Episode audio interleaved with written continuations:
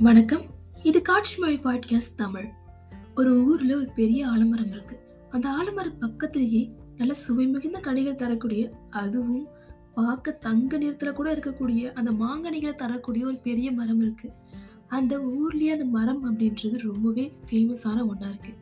அந்த ஊர்ல இருக்க ஐந்து பிள்ளைகளுக்கு இந்த மாமரத்தோட கனிகளை எப்பயாச்சும் பறிச்சு சாப்பிட்றணும் அதுதான் நீண்ட நாள் ஆசை அப்படின்னு சொல்லிட்டு இருக்காங்க.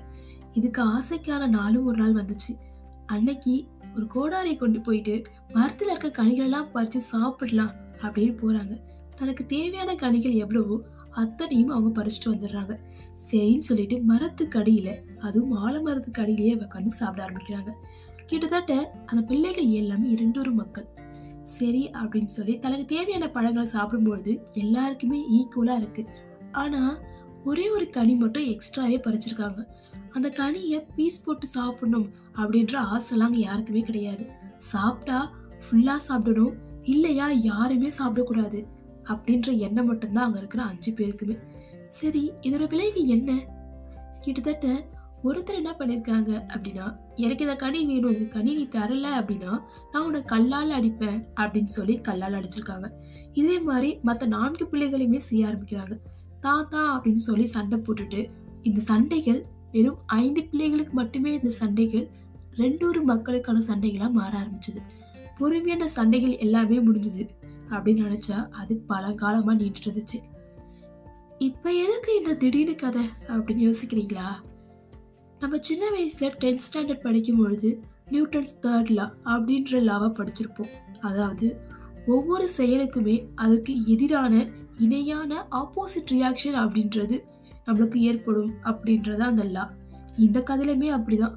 அந்த பைல் அந்த அந்த பிள்ளைகள் வந்துட்டு ஸ்ட்ரெயிட்டாக போயிட்டு மரத்தில் இருக்க ஆசை இருக்குது மரத்தில் இருக்க கனியை பறிக்கணும் அப்படின்னு சொல்லி பறிச்சிருக்காங்க. அத்தனை மாங்கடிகளுமே கிடைச்சிது. அந்த இழுத்த வேலைக்கானது சாப்பிட்டாங்க.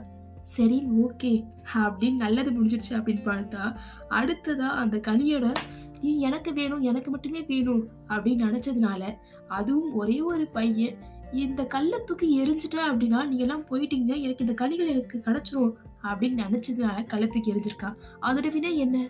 ரெண்டூர் மக்கள் சண்டை போட்டு கடைசி வரைக்கும் நீண்ட நாள்களமா பேசாமலே இருந்ததுதான் சரி ஓகே.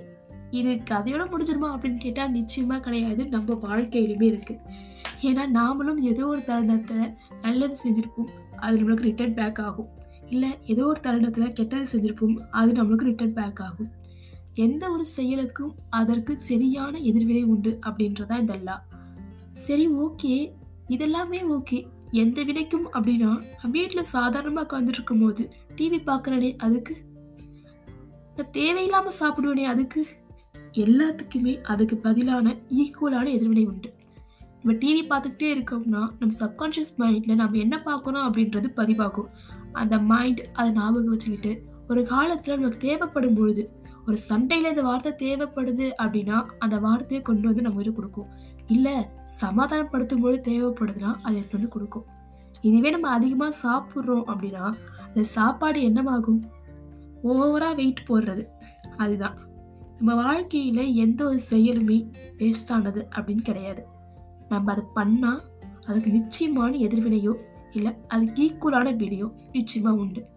அதனால நம்ம பண்ண வேண்டிய விஷயங்கள் சரியாக தப்பா அப்படின்றத யோசிச்சு கரெக்டாக பண்ணுறது தான் நல்லது. சரி இன்னைக்கு இந்த கருத்தோட நான் கிளம்பிக்கிறேன். இந்த ஷோவும் இதோட நிறைவேற போகுது. இந்த ஷோக்கான கருத்துக்களை என்னோட கமெண்ட் பாக்ஸில் வந்து நீங்கள் கமெண்ட் பண்ணலாம்.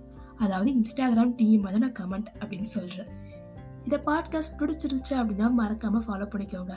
இந்த பாட்காஸ்ட் கேட்டமைக்கு நன்றிகள்.